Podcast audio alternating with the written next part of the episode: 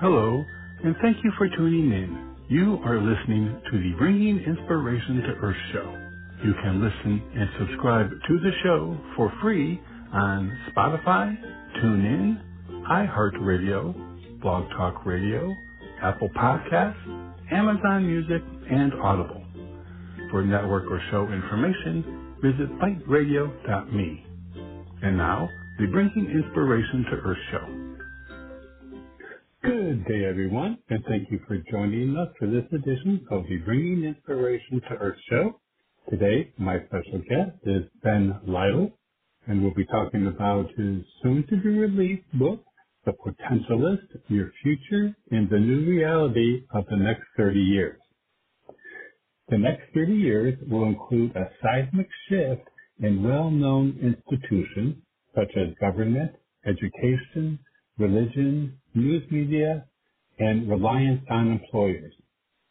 Ben Lytle looks at this new future through a lens of opportunity, not anxiety and fear, while emphasizing now is the time to take action for all of us, from single parents to major business CEOs and tech to fashion.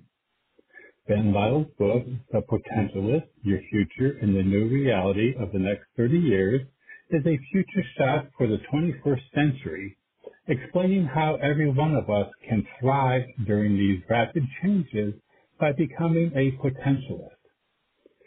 Former chair and CEO of Anthem Healthcare, with current market value of more than $100 billion, Ben Lytle is a self-made serial entrepreneur CEO known for being ahead of the curve. Democratization is a part of that, and the only way to survive and react is to adapt. For more information, you can visit Ben's website, which is PotentialistFuture.com. That's Potentialist,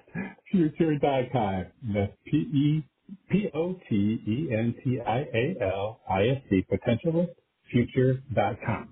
With that, I'd like to welcome Ben to the show. Good day, Ben. Hello, good day. Thank you for having me. It is my pleasure, and your book is one of those very thought-provoking style books that one has to take and digest in small parts, you know, and to get a bigger picture. So I'm really looking forward to talking to you about the book. Now, the book is due to be released a week from today, correct? So people can go ahead and pre-order now? Yes, that's right. It'll be released for purchase on September 27th, and you can pre-order now. Great. So let's start with, you know, the title, the term potentialist really caught my attention when your publicist first contacted me. So would you mind explaining to the listeners a little bit about what a potentialist is and how does it differ from a futurist? Okay, yeah, thank you.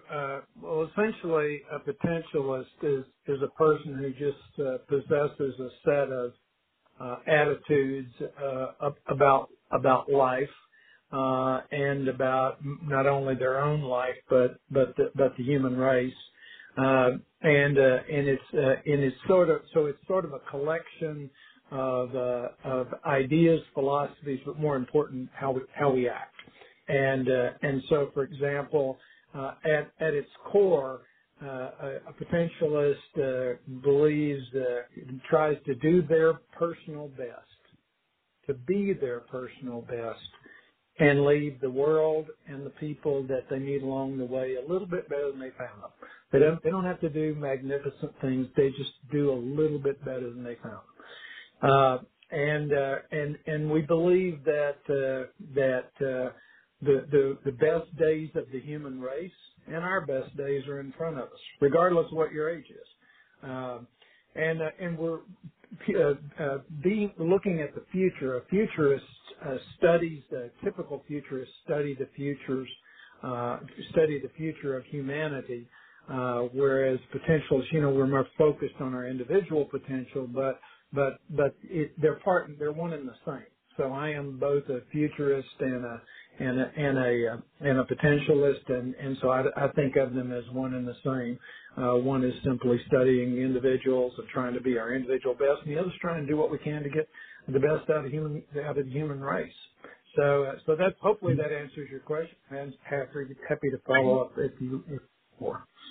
Yeah, no, it does. It seems that the potentialist is kind of an active participant in that future. Where to me, as I was reading it, to me it seemed like a futurist approached it from more of an observer kind of role versus participant. Exactly right. That's a great observation. You're exactly right. So since I was a very young man in my 20s, I started collecting stories, just notes and observations of incredible people that I met. Not just someone I thought would be incredible, but I think anybody would if you spent time with them and listened to them for a while. Some of them, of course, were historical figures, but it was more I was meeting people like that in all walks of life. I mean, one of the people that I think is one of the greatest potentialists I ever met is today she's an elderly lady, but she was an immigrant. Her biggest job was as a maid, a corporate maid. But she has a remarkable life story, and she has touched so many lives in a positive way, and she's given all she's got. And at this day, at well over 80 years old, every day she gets up and she gives her best to do her best, to be her best. So that's what we look for. Yeah. I kind of had a little bit of resonance when I was reading about your growing up and childhood, all the different jobs, and one of them you indicated was hauling hay, and that was like hauling hay hell. I had to laugh because in my family, my mother's second husband, they had a farm. And one summer they thought, it was really good. We're going to put Robert on the farm, and so we'll work his off. And I'll tell you, hauling hay, lifting that hay was, I mean, truly, that was when I really committed myself to college. I was definitely not going to do it. Yeah, it's fortunately, these days people don't do that kind of work anymore. But believe me, in Texas heat with about 9,500 degrees and 95% humidity, and lifting hay that then stuck to you and stung like crazy was really quite an experience. So. Oh, absolutely. So, why now, Ben? Why write this story at this particular time? What is it about this period that you feel this needs to be out there for people to ponder? Well, we're at a critical phase, I think, in the history of humanity. We are in a transition. The World Economic Forum calls it the Fourth Industrial Revolution. I actually think it's much, much more than that. But people are right now. I think pretty much everyone is distressed by the fact that we see so much division in the country, and we feel a lot of people are fearful. A recent news poll said 70% of the people polled said that they thought the future was going to be worse than today. And a lot of young people, I've heard many, many young people say, I don't want to bring children in this world, this awful world. It's just not true. It is simply not true. We live in the best time in history, and the struggle with the division we're going through right now has occurred many, many times in history. And if you really study the arc of history, which I've done, we're a 3 million year old species, and it follows a very stable pattern of struggles, division, and then we something better comes. And that's what's happening now. And I felt it really important to explain that, to look back and look at the arc of history, look at what's happened before, explain this is simply a transition and it's going to be better in the future. And the reason that it's so difficult today for people to see that is that we have so many sources in our society that make money by dividing us and by make money by negativity, because that appeals to sort of a primal fear we have. So, but it's simply not true. And so what I want to do is to help people see that there is a very, very positive future in the future ahead of us. But it could be rough getting there, and whether it's rough or it's not so rough and it's manageable depends on every single one of us. If the Calvary's not coming from somewhere else. It's not coming from government. It's not coming from somewhere else. It has to be us. We have to ourselves take a realistic, pragmatically optimistic view of the future, and we have to teach that to our children. We have to prepare them. And that when I say children, in my case, I'm talking about people 50 and under. That we have to give them the life skills to succeed through these turbulent times and not lose their perspective about the opportunities ahead. Yeah, I agree with you. I mean, there's, you know, the depression and the angst, you know, that children, you know, the teenage suicide rates being so high. I mean, and these children, these kids, literally kids, you know, have their life in front of them, and you know, so many things can be accomplished, but it's cut short because what they see is it's just not hopeful, you know. I mean, and it's really sad. I think that we as a society need hope. It really is. Yeah, excuse me, King, for me, because again, it is simply not the truth. And I'll give you a simple test. How many people, you know, I take the city you're in, I'll take Phoenix, that's where, you know, where I'm located. How many people did you turn on the radio this morning or the TV and heard someone say, hello there, you know, 4.5 million people had a pretty darn great day yesterday in Phoenix. For 325, it's really bad. Nobody says that. And so we get this inverted of the world because that's what news has thought they always wanted. And nowadays the business model, not just for news, but for politicians and everything else, is if I can scare you, if I can make you angry, then my message will appeal to you. I can get you to watch my TV show, or I can get you to vote for me. And unfortunately, that's a very destructive thing for our young people. And the only people that are going to protect them is us. We as parents and grandparents have to really be active here. And this is my message is all about action.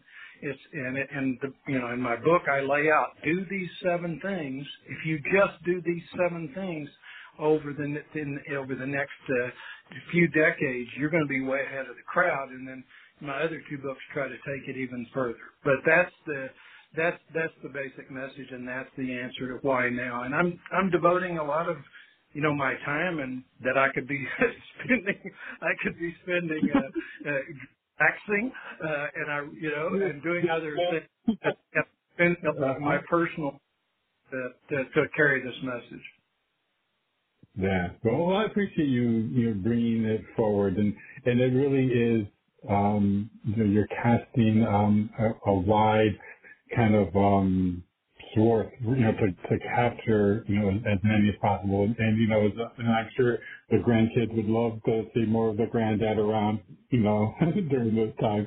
But you're doing it for them. You're doing it for your children, the grandkids, and not only yours, but everyone else as well. So yeah, really. But I can't do this by myself. Obviously, I can only touch so many people. So I'm asking, you know, all of your listeners who are parents or grandparents and everyone they talk to, you know, start with your own family. Start giving them the perspective of, wait a minute, if you think things are bad now, go back and take a hard look at the 20th century. Take a hard look at the 19th, the 18th. You'll see this is not anywhere near. We're being sold a bill of goods, and it's just simply because we're not paying attention to, not looking at it with perspective. And so we have to offer that perspective. Yeah, it's kind of like the old I walked to school in the snow 2 miles, back in the day, before buzzing or any of that thing happened. So, yeah, and it is important, to get that perspective. Now, one of those things, in your book, you kind of break down some, in part one, the forces of change.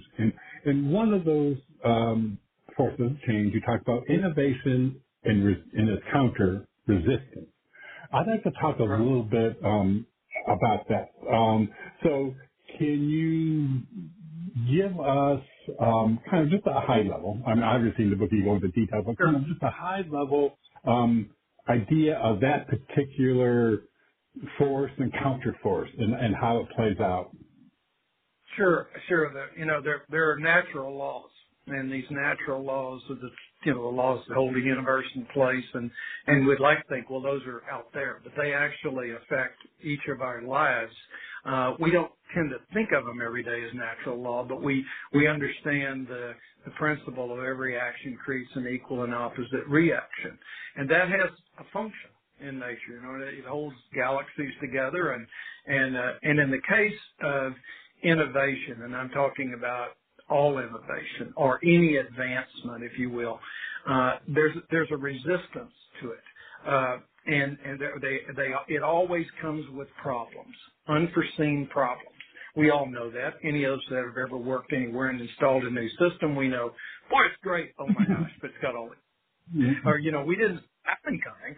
We get a wonderful thing like the smartphone, and then we realize, holy smokes, it's kind of dominating our lives. We become its slave. So we have to first of all just understand that happens. A lot of people become cheerleaders for innovation, and I'm one of them. Innovation, particularly democratizing innovation that makes something that was available only to a few available to many and ultimately everyone, is really what's lifted humanity. Again, if you go back and study the arc of history, that's really what's lifted humanity. So, and a good example is the printing press and the invention of writing, steam power first, and then all the different changes the way we had power, so we weren't limited to what we could do on a horse. Those are the kinds of democratizing innovations. They're wonderful, but we all have to learn. That's part of the growing up as now innovate, particularly technology and automation plays an important part of our life, is always stop and think. What can go wrong, and am I prepared for that? And as systems designers, because I'm still heavily involved in technology, we're trying to be better at it too. We're trying to anticipate what could go wrong and counter it as much as possible. Now, why does that dynamic occur? It appears it's sort of like nature's quality control system. We innovate, and then it says, okay, you didn't quite get it right. So until you get it right, we're going to slow it down. And so we can see that today with, we have this wonderful thing called the Internet. We love it. Suddenly, we've got predators inside of our house through the Internet. Many predators. We see it. Well, we didn't think that through. So now we're inventing something, like blockchain and other security systems that can protect us better. But that's sort of the function that plays and it also plays that in our own life. We all face adversity, and we want to blame. We think things ought to be smooth. Never going to happen. Yeah. Yeah, the one thing that I gained most from that particular discussion that you had in that book was the idea of resistance, not seeing resistance as a malicious force, but actually beneficial. And there are so many times. I had some of my previous incarnation as worked in IT with banking. And you know, and one of the things that we would see was that the resistance that would be in place to anything that we would, you know, create, and it seemed that it was anti-innovation. I mean, that it was stymieing advancement, you know, rather than look at it as being that quality control, which is a much more healthy perspective. Right. Yeah, it's very important to understand that in our own lives, because adversity is your friend. It really is. It's where you learn. It's where your greatest opportunity is not to repeat mistakes. It's to learn when you're out over the ends of your skis, which, you know, we all occasionally do. So it's a very practical application, and that's the kind of thing. Now, I have one whole chapter in the second book devoted to understanding natural law and how to work with it in your life, instead of thinking that you're being punished or thinking that it's just, you know, bad luck or whatever. That it's really most of the time us not acting in conformity to the natural law around us. So it's a good lesson, and we can see it every day if we really pay attention. Yeah, it is. And again, you know, it just, if you can change your perspective on it, it just shifts everything. I mean, it shifts your actions, your future actions, your behaviors. But it's important to recognize that you have different perspectives is available. That's exactly right. And that you mentioned that, Robert, a lot of times when I, you know, the book cover of this book's very unusual because it shows an elevation, sort of an evolution of mankind going up to wisdom at the peak. And I get often asked, what, you know, how do you define wisdom? I don't, and you'd be surprised by the people who actually asked me that question, and it would be that they didn't know. But I said, well, you know, there's a classical definition, and it's really quite simple and quite good. It's the art of living well, and the art of living well comes two components: having perspective, because when we lose perspective, we simply do not understand the life around us and the life we're living. And secondly, applying that perspective to everyday life and decisions. That's wisdom. That's simply all it is. And it can be taught. We can learn. We can accelerate maturity and wisdom. We tend to think, oh, well, that's only comes with age and experience. No, it certainly helps, but you can accelerate it. The Greeks did it 2,500 years ago. And we're really quite good at it. And we can learn a lot from how they did it. Classical education still uses those Greek techniques and produces some pretty good outcomes in education. So that's a big part of what I'm trying to do here. Living to your potential is, in fact, achieving wisdom, which is arguably the highest human achievement. Yeah, and on that cover, I mean, the steps, you begin with data, then it goes information, knowledge, and then wisdom. And I happen to notice that it's like, not till you get to wisdom do you see a heart, at the center of the figure, with a kind of a halo around it. So it's like up to that point, it seems to be rather...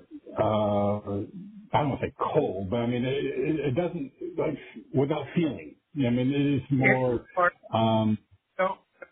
We don't achieve one of the greatest attributes of wise people, and you're welcome to study them on your own, see, but one of the greatest attributes of wise people is empathy, true empathy for their fellow man and for other people. They can be very strong. They can be very decisive people, be tough when they need to be, but they never lose their empathy for others. And in fact, it dominates their personalities. Yeah.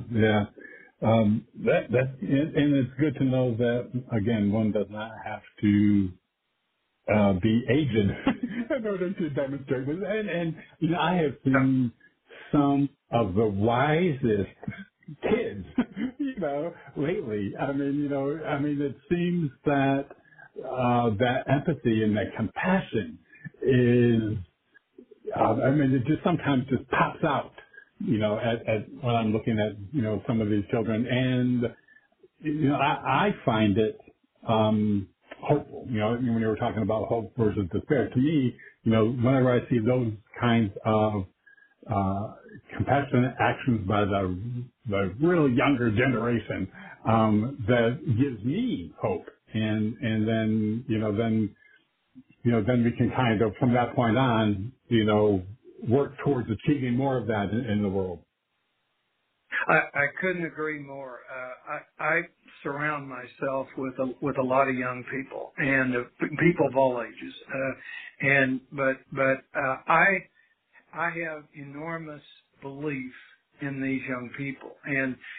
But again, going back to, we need to act. We parents, grandparents, aunts and uncles, our job is to help these young people become the greatest generation, even surpassing those that saved us, in World War II.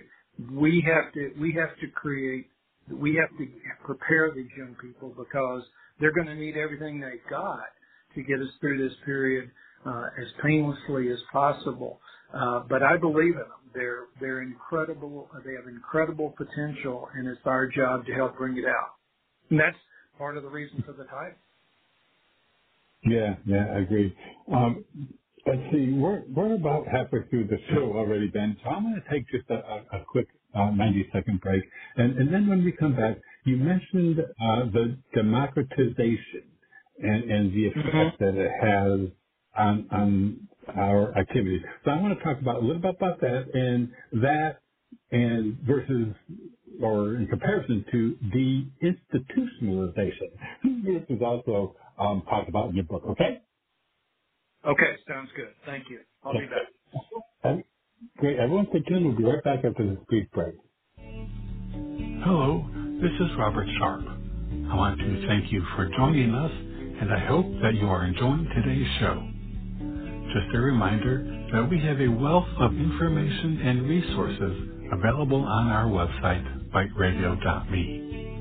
There is a calendar of upcoming shows, along with an archive link that will give you access to more than 1,600 shows that we have had during the past 12 years. Also on the site is a link to the products and services we provide: books, nature photography, calendars, and 5x7 photo greeting cards. Our show is a free podcast on Blog Talk Radio, iHeartRadio, Spotify, Apple Podcasts, and TuneIn. And you can subscribe for free on any of those platforms by using the links on our website homepage. We are on social media platforms, Facebook, Twitter, and LinkedIn, etc., and we also have buttons to those platforms on the top of our homepage. Our website, BiteRadio.me, has much for you to explore and enjoy. I also very much appreciate you supporting our guests, and especially today's guest. And now, back to the show. Okay, everyone. Thank you for staying with us again today. My special guest is Ben Lytle, and we're talking about his soon-to-be-released book, The Potentialist: Your Future in the New Reality of the Next 30 Years. And again, you can find out more by visiting his website, which is PotentialistFuture.com. And again, his book will be released next week, a week from today, on September 27th. But you can go ahead and pre-order now, and it is a very interesting read. So, okay, with that, we're back then. Thank you. Great. Okay, so you mentioned in the first half of the show, you know, democratization and the act of making something available to everyone. And there was one quote that I wanted to that kind of something to think about, and it was from you, that democratization is the action of making something and in total everything available or accessible to everyone. Keep in mind the definition is not the action of making something available or accessible to nice people, but to everyone. So is that warning of that, you have to kind of be careful of what you wish for? That's persistence at work again. So you're exactly right. Yeah. So now excuse me, Robert. Go ahead. No, I was going to say, democratization. So talk about that. And then you also, again, mentioned deinstitutionalization. So talk a little bit about that. Yeah, so if you, and these, by the way, are not my originals. This is based on the work of Alvin Toffler from his first book in 1970, Future Shock, and two other books, 10 Years Follow, The Third Wave, and so these three books in total, but. And then since that time, many other people have referenced it. The futurist Peter Diamandis references this work a lot as well. I think of it as a force of nature or a force of evolution. And you could argue, well, there were just innovative people and they came up with ideas. But, and it could be that. Rather than getting into me what's kind of a pointless argument, I just say, well, it is. Whether it was the innovators came first or the democratizing ideas came first, it's up to you. You can decide for yourself. The fact is, it has existed. You can quickly wrap your head around it if you think, as I referenced a little earlier in your show, of some of the innovations from the past that did exactly that. They made what was available to a few, available to many, and then ultimately almost everyone.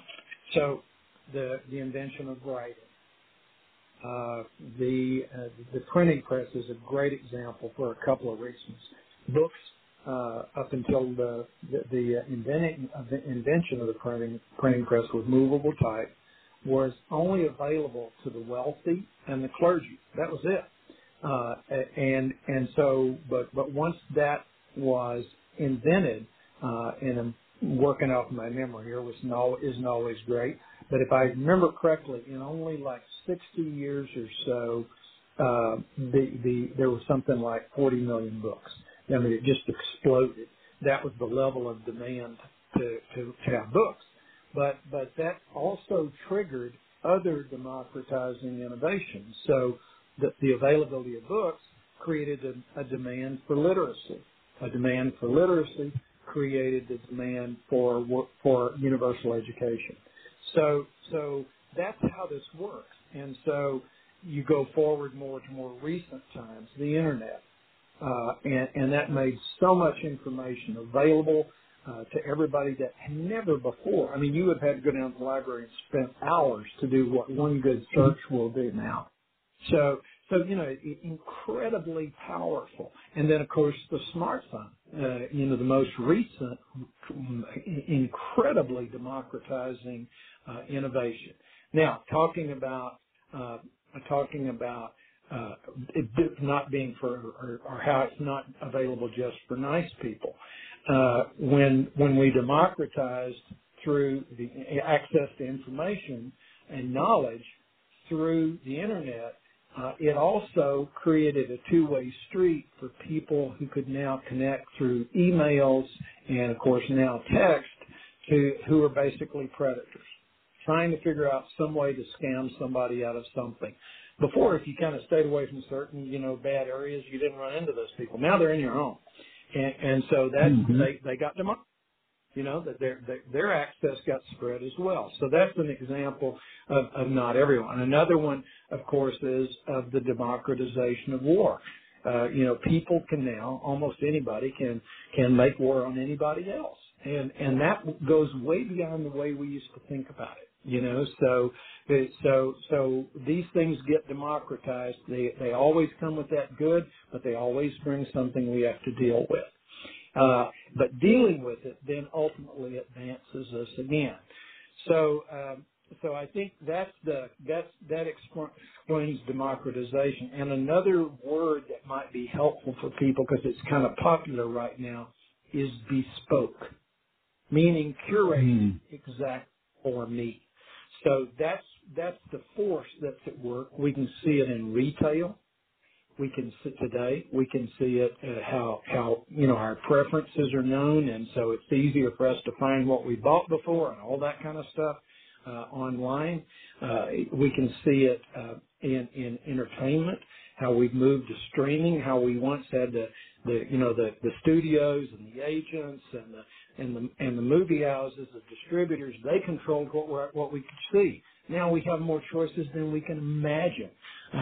And so that's another example of democratization.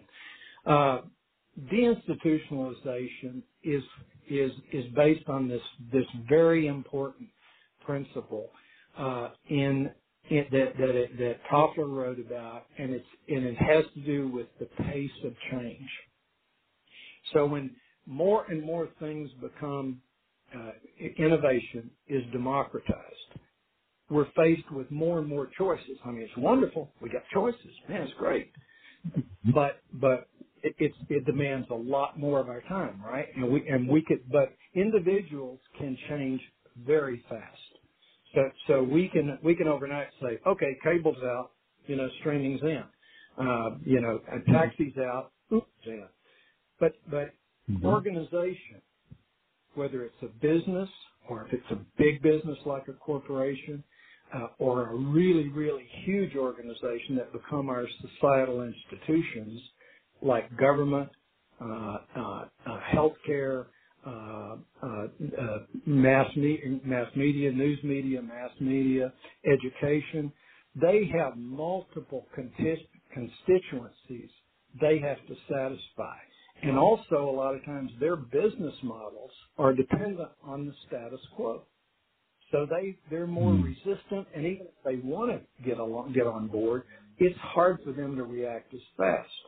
What happens as the pace of change accelerates, and keep in mind it's accelerating because more and more innovations are democratizing, then what happens is these institutions can't keep up.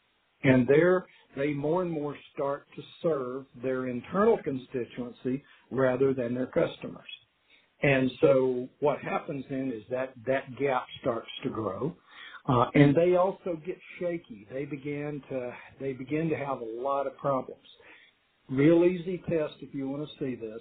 Ask yourself, going back to any of those institutions I just named, and I would include in that organized religion and others, are any of them more stable, growing, and better respected today than they were 10 years ago? And I think you're going to say no. Well, why?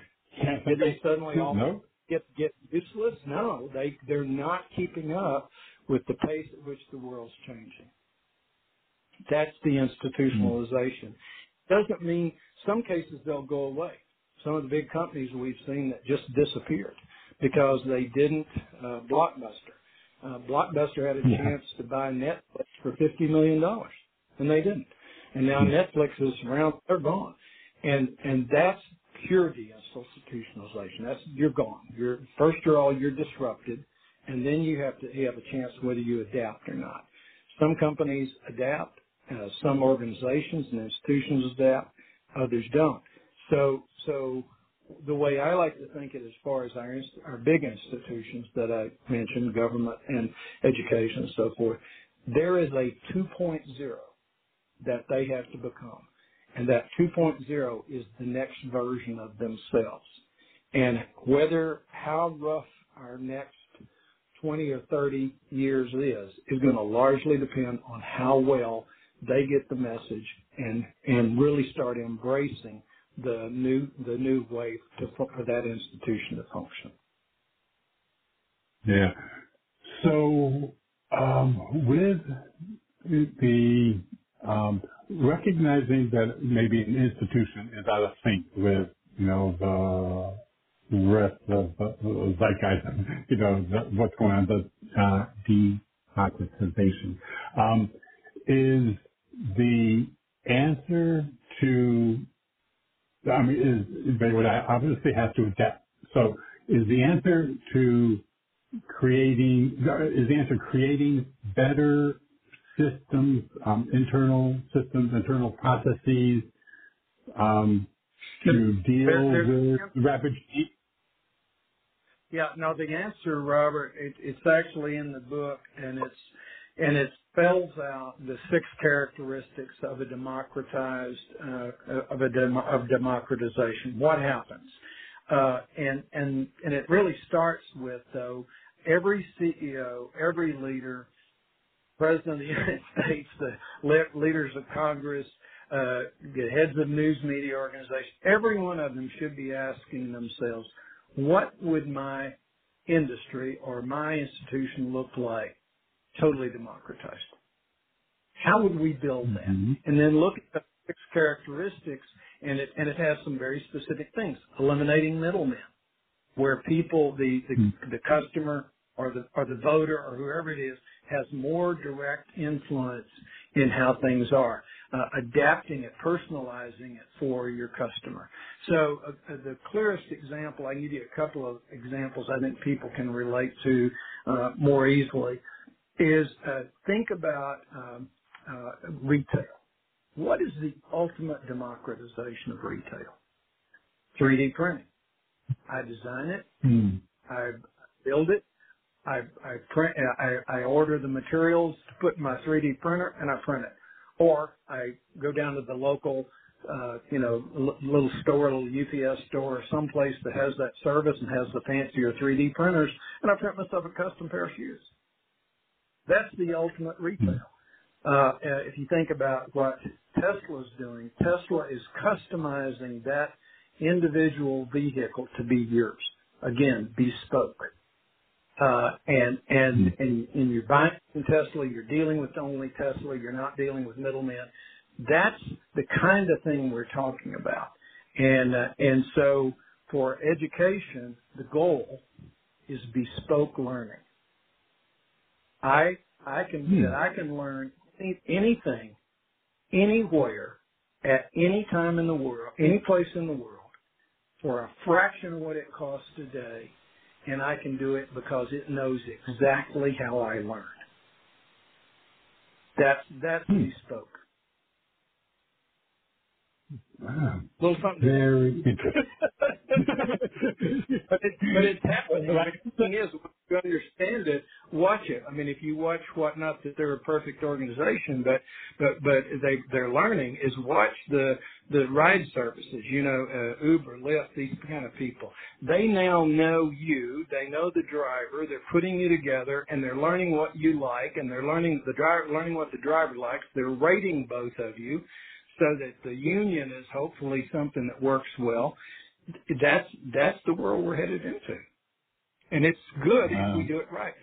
As we know, there'll be problems. You're going to have to work through problems, but that's a far concept when you think about it. Yeah, very, very, very much so. Like I said, your book is very thought provoking. Now on your website, you have a little tab that talks about the 10 principles of a potentialist. And I'd like to talk about a couple of them, because they tap into some of the up-and-coming things to be on the lookout for. Like, for example, one of them, the principles, was talking about your legacy as a superhuman. And the idea of us being able to be in concert with machinery or be cyborgs of a certain type or a certain degree. So can you tell us about the idea of the whole idea of going beyond human expectations or limitations? Yeah, and I'll make a prediction, which wasn't as clearly stated in the book, but I'll predict it right now, and that's that in the next 2 to 3 decades, Almost everything we think about today as a limit of human potential will be upended. It simply will not be the same. On this particular, I've tried to,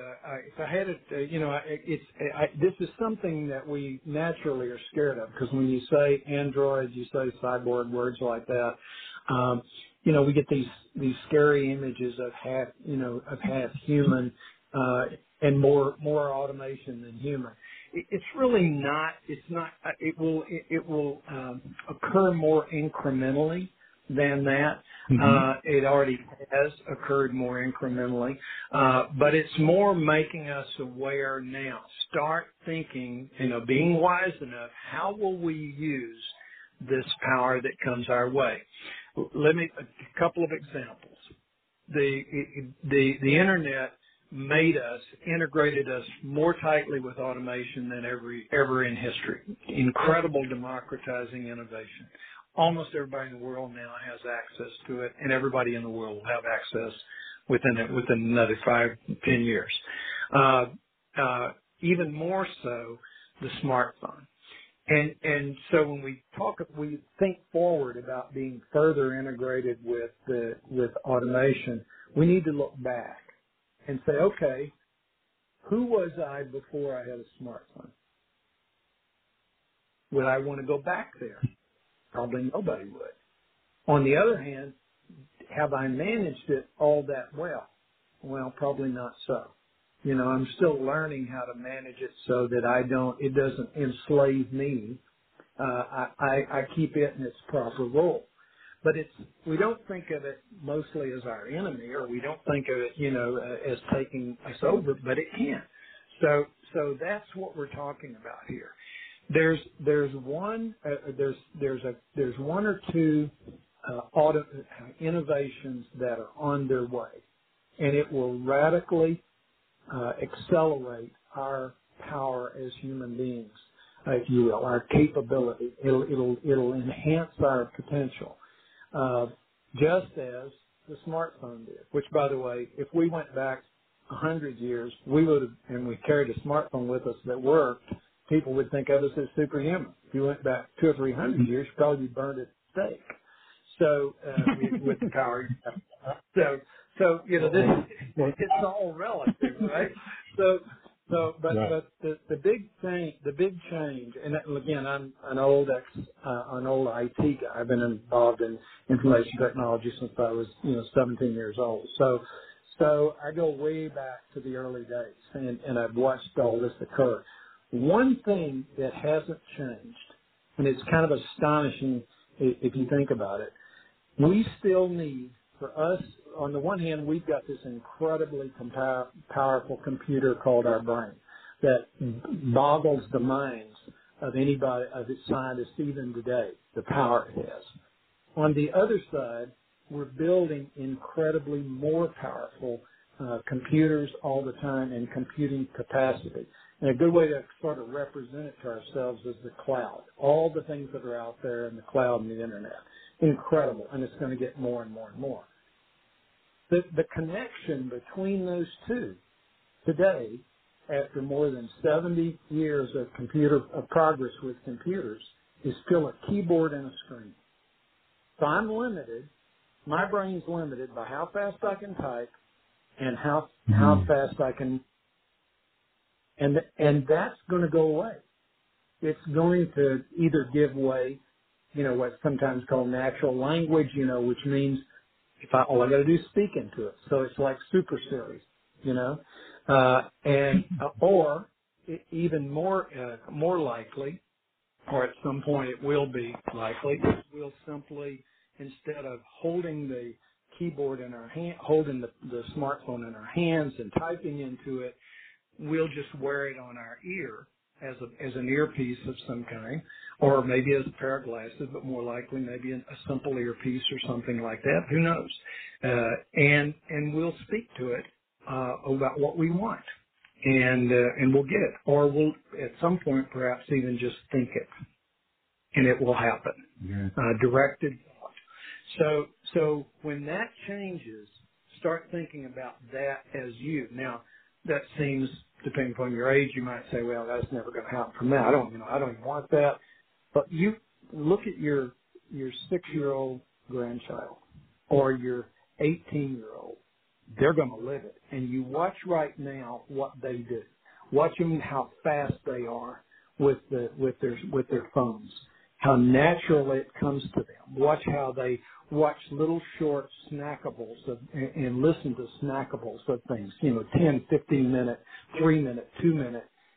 Their brains are being prepared for that innovation. Does that make sense? Yeah. Oh, yeah, very much so. And I agree with you.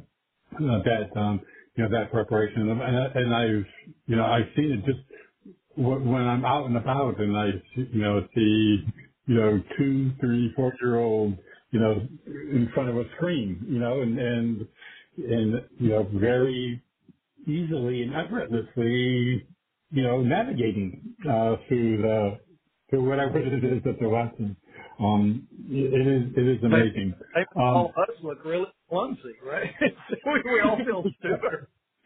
You get a 4-year-old that can navigate a system better than you can. It's amazing.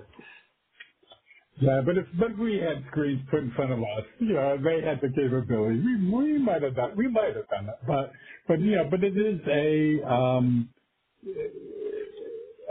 sound of the times in a way. It's the nature of the current world. Right.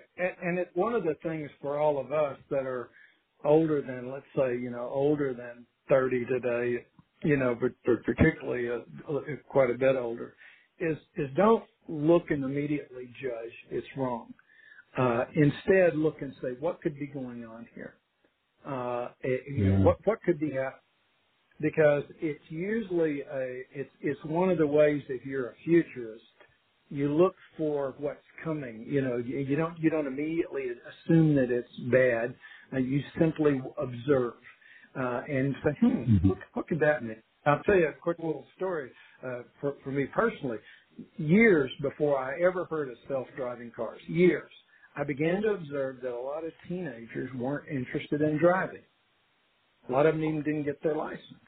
And as a guy who grew up in a car culture, and I loved my cars, still do, I couldn't understand it.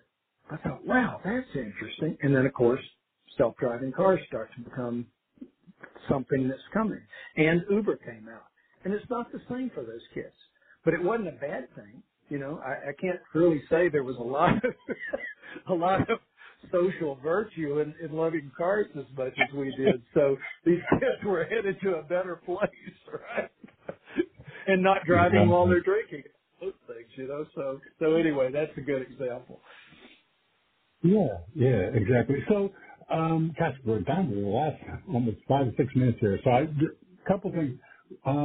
You talk about a new reality, and I noticed throughout the book there are a couple of times that COVID-19 came into the discussion or into the reading, and it seems that the pandemic created a lot of kind of like a starting point of a major shift. Of things happening. So, like, for example, one of the things you talk about in the future, the potentialist, is that, the work from home or work from anywhere kind of mentality, got a lot of boost during this particular period. So, how, in your opinion, how did our walk through this, pandemic, how did that contribute to what you see as maybe some of that new reality up and coming?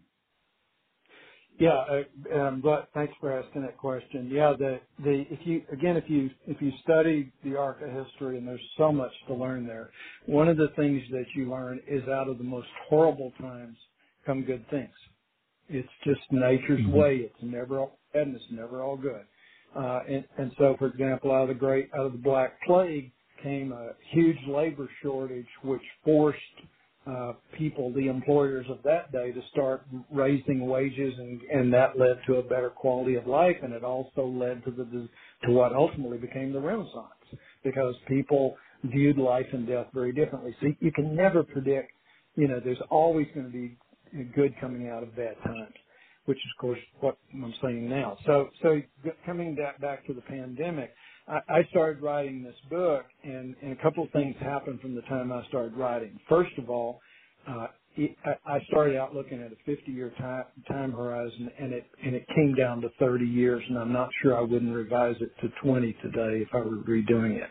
So things are happening faster, not slower, which is a reversal of where we've usually had with futures. Usually futures were right, but they were way, way, way out in front. The second thing was that many of the things I was writing about got dramatically accelerated, and my book was already, in process of being finalized, but many of those things got accelerated. So work from anywhere, which is another way, democratization of the workforce, bespoke. Workplace. Excuse me. It's a bespoke work. I work from where I want to work. Totally changes how we look at retirement, how we look at lifestyles. And I think, quite frankly, a lot of the people that saying, well, we have to be together, it's not an all or nothing thing. Some tasks you do, some tasks you don't. Some jobs you do, some jobs you don't. In a bespoke environment, you figure out what you need and what you don't. And for those people that it works better, there's a lot of great benefits from work from anywhere. It's better for the environment. We don't have commuting. It's better for mental health. We don't have commuting. It's better for the pocketbook. You don't have to have the clothes and the gas and the, so there's a lot of good things from it. But it's right. There's times when people have to learn to work together, but also the tools of how we work together is accelerating so fast that in a few years we'll be able to have virtual meetings, and it'll feel like we're sitting there together. It'll never be the same. It'll never be, or not never, I don't like to say that.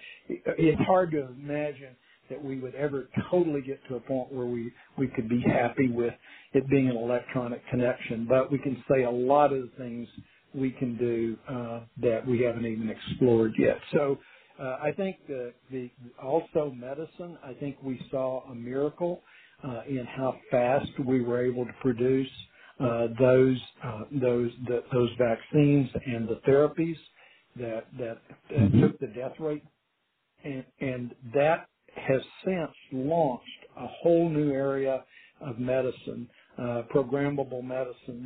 That's phenomenal. And the CEO of Moderna wrote an incredible story or letter last year, I think it was, about the future of programmable medicines and how he sees it, and I think it's if you took time to go down deep into what's going on in medicine right now, you'd be amazed. Most people would be amazed at what's being researched. Yeah, that is amazing. Well, gosh, Ben, our time has come to a close real quick. What is you hope that the reader will take away from reading the book? And you talked about the new reality of the next 30 years.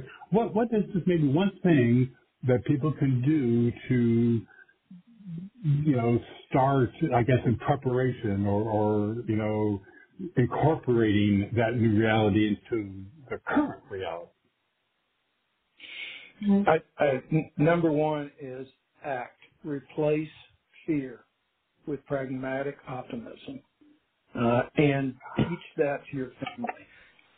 Gain perspective about the times we're in and where we can go. And then last, I think, replace every other measure of success with you against your own potential and developing your own personal innate wisdom. That's it. Wow. That is great. Well, Ben, I thoroughly enjoyed our conversation today. And like I said, your book is very thought-provoking, and you've given me more to think about after our discussion. So I really want to thank you for your time today. Great. Well, thank you, Robert, for the opportunity. And I wish every one of your readers well and hope that they have a remarkable potentialist life. Great. Thank you very much. Again, everyone, today my special guest is Ben Lytle. We've been talking about his book, soon to be released on September 27th. Again, you can purchase your advanced copy now. The book is called The Potentialist: Your Future in the New Reality of the Next 30 Years. And again, you can find out more about Ben, his book, his blog, all by visiting his website, which is PotentialistFuture.com. And so, everyone, I want to thank you for joining us for this edition of the Bringing Inspiration to Earth show. And until we meet again, thank you for tuning in. You've been listening to the Bringing Inspiration to Earth show. Remember, our show is available as a free podcast from Spotify, iHeartRadio, TuneIn, Apple Podcasts, Blog Talk Radio, Amazon Music, and Audible. To follow our show on any of those platforms, visit BiteRadio.me and select the one you use most. You can also find us on Facebook, Instagram, and Twitter at BiteRadio.me. Until we meet again, remember to be a bright light by bringing inspiration to your world and to the lives of those you touch.